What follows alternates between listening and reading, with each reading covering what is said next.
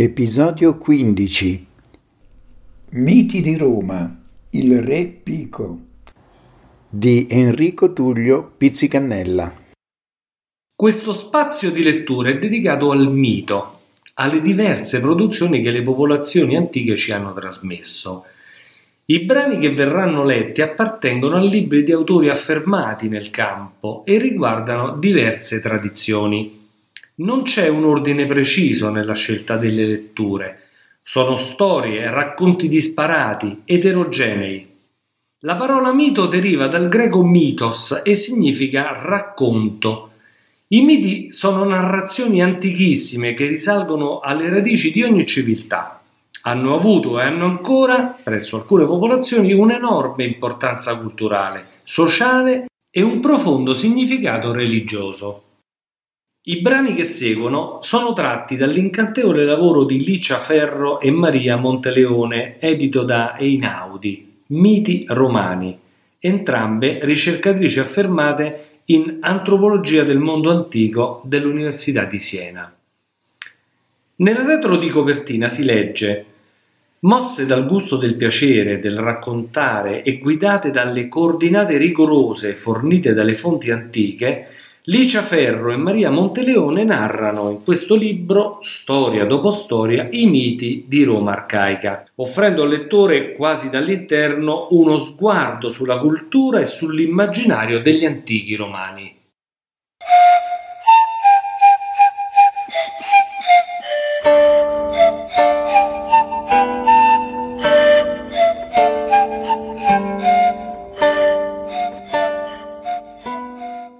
Terre dove Saturno aveva portato l'agricoltura c'era una reggia, un palazzo imponente, innalzato su cento colonne e circondato da una cortina di boschi. Dalla città sottostante e dai campi gli uomini la guardavano con terrore, nessuno osava avvicinarsi a quel luogo selvaggio e arcano. Era la reggia di Pico, figlio di Saturno, primo re di quelle terre e degli aborigeni. Costoro venivano detti anche laurentes, da laurus, all'oro, perché i boschi l'intorno ne erano pieni. O forse, come racconta qualcuno, i laurenti furono chiamati così dal re latino, nipote di Pico, quando di punto in bianco trova un alloro in un cortile nascosto al centro del grande palazzo reale. Pico era bellissimo, giovane e forte, aveva la passione dei cavalli, amava allevarli e domarli, li addestrava soprattutto per la guerra. Era anche un bravo cacciatore, non c'era un monte o una selva nel Lazio che lui non avesse battuto in lungo e in largo sul suo destriero in cerca di cinghiali e altre fiere. Ogni volta che andava a caccia poi sue vittime non erano solo gli animali, quando Pico passava, qualunque ninfa abitasse nei boschi cadeva preda dell'amore per lui. Ma lui non le degnò mai di uno sguardo, nemmeno una, eccetto quella che chiese in moglie. Era figlia di Giano e di una ninfa delle acque di nome Venilia, da Venia, qualcuno pensa, perché era indulgente, incline al perdono, o forse dal verbo venire, spiega qualcun altro, poiché la sua onda giungeva fino alla costa, o ancora da Ventus, perché la sua corrente era propizia come quando spira un buon vento. La ninfa che andò sposa al primo re del Lazio si chiamava Canente, da canere, cantare, perché oltre ad essere bellissima, era capace di un canto così melodioso, così potente, da smuovere anche pietre e foreste. Quando cantava le belve da feroci diventavano docili, il corso impetuoso dei fiumi rallentava, placandosi, gli uccelli fermavano il loro volo. Di lei Pico si innamorò perdutamente e soltanto lei volle accanto a sé come sposa. Raccontano che un giorno lui uscì per andare a caccia di cinghiali nei campi laurentini, mentre lei rimase ad allietare come sempre la reggia con la sua voce e i suoi canti Carmina, di cui era maestra. Quel giorno, per caso, anche la maga Circe, figlia del sole, si trovava da quelle parti, nei colli intorno a Laurento, a raccogliere nuove erbe per i suoi filtri. Lo vide, Pico cavalcava dritto sul suo vigoroso destriero. Con la destra teneva le redini, nella sinistra due lance e indossava un mantello di porpora fermato da una fibbia di oro rosso. Circe rimase a bocca aperta, stordita dalla bellezza del re. Le erbe che aveva raccolto le caddero di mano e sentì come un fuoco che le attraversava tutto il corpo fino al midollo. Anche lei, come le ninfe, era caduta preda dell'amore per lui. Appena si riprese dallo stupore di quella visione, fece un passo. Voleva uscire allo scoperto dal cespuglio dietro il quale era nascosta, lanciarsi verso Pico e confessargli il suo amore. Ma lui correva sul suo cavallo e intorno a lui una scorta di guardie impediva di avvicinarlo. Quando anche il vento ti trascinasse via, se solo mi conosco, se non è svanito tutto il potere delle mie erbe e delle mie pozioni, se le mie formule e i miei incantesimi non mi tradiscono, tu non mi sfuggirai, promise allora la maga. Ma il re non poteva sentirla, era già lontano. Circe si diede da fare, plasmò all'istante la sagoma vuota incorporea di un cinghiale. Corri davanti agli occhi di Pico, comandò con formule magiche a quel simulacro. Il re lo vide e si lanciò all'inseguimento galoppava senza tregua, la groppa del cavallo accaldata schiumava. Ora sparisci nel fitto degli alberi, laddove la selva è impenetrabile, dove nessun cavallo può entrare, ordinò ancora la maga al falso cinghiale. Il re non si lasciò scoraggiare, balzò giù dal cavallo e si addentrò nel bosco, inseguendo a piedi l'animale, ignaro che fosse solo un'immagine senza corpo. E fu allora che Cicce formulò le preghiere, ne pronunciò le parole una per una, invocò dei sconosciuti e misteriosi con un Carmen, una formula magica altrettanto misteriosa e sconosciuta. Con quell'incantesimo aveva già tante volte sfigurato e reso irriconoscibile il volto bianco e splendente della luna. Aveva avvolto di nubi nere di pioggia la testa del padre, il disco del sole ed ecco che anche allora, non appena ebbe cantato tutti gli incantamenti, i suoi carmina, il cielo si fece scuro di nuvole e la terra esalò densi vapori. Una fitta nebbia avvolse il bosco intero. La scorta del re e i suoi compagni di caccia si dispersero, chi da una parte, chi dall'altra, e finirono per seguire ciascuno una strada, sentieri ciechi tra gli alberi. Era il momento buono Pico adesso era solo.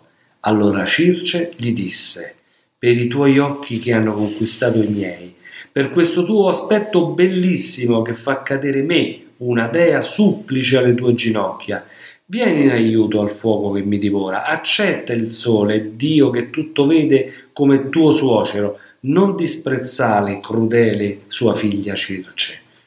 Ma Pico inferocito e indignato rispose Chiunque tu sia, io non sono tuo, un'altra mi ha conquistato e ora mi possiede e mi possederà a lungo ancora. Mai vorrò un altro amore, mai tradirò il nostro patto coniugale finché il destino mi conserverà la figlia di Giano. Circe lo pregò e lo pregò inutilmente. Allora pronunciò queste parole. Non te ne andrai via da me in questo modo, non tornerai mai più da Canente. Imparerai cosa può fare una donna innamorata quando viene ferita. Di più vedrai cosa sa fare Circe, che è una dea ed è donna quando è innamorata e ferita. Lui non ebbe il tempo di darle le spalle e andare via. Lei si voltò due volte ad occidente, due ad oriente, toccò tre volte il capo di lui con la bacchetta, pronunciò tre formule magiche, ancora tre Carmina. Quanto avrebbe preferito allora Pico ascoltare quelli di Canente, i Carmina che commuovevano anche pietre e foreste, che rendevano le belve mansuete e rallentavano le correnti impetuose dei fiumi, piuttosto che questi appena pronunciati da Circe. Fuggì, correva più che poteva, via, lontano da quella perfida maga, e ad ogni passo era sempre più veloce, sempre di più, troppo, pensava. Non ho mai corso così, né io né nessun uomo che abbia mai conosciuto. Si sentiva sempre più leggero. Chinò la testa per guardarsi le gambe, i piedi divenuti tanto rapidi. Ovunque sul corpo si stava ricoprendo di penne. La mia pelle, le mie braccia, voleva gridare, ma non una parola uscì dalla sua bocca, che ormai era un becco. Lo conficcò per l'ira nei tronchi degli alberi, in tutti quelli che poteva, ferendo la corteccia, staccandone i rami. Le sue penne prendevano il colore del mantello regale e un collare di piume oro fulvo cingeva il suo collo là dove c'era stata la fibbia. Al re, di quello che era, non restò altro che il nome, Picus, il picchio.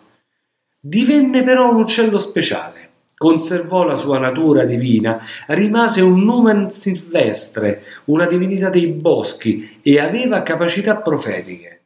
Del resto qualcuno racconta che anche da uomo Pico possedeva l'arte di conoscere il futuro e pare anzi che a questo scopo tenesse a palazzo proprio un picchio da cui riceveva i segni rivelatori del destino.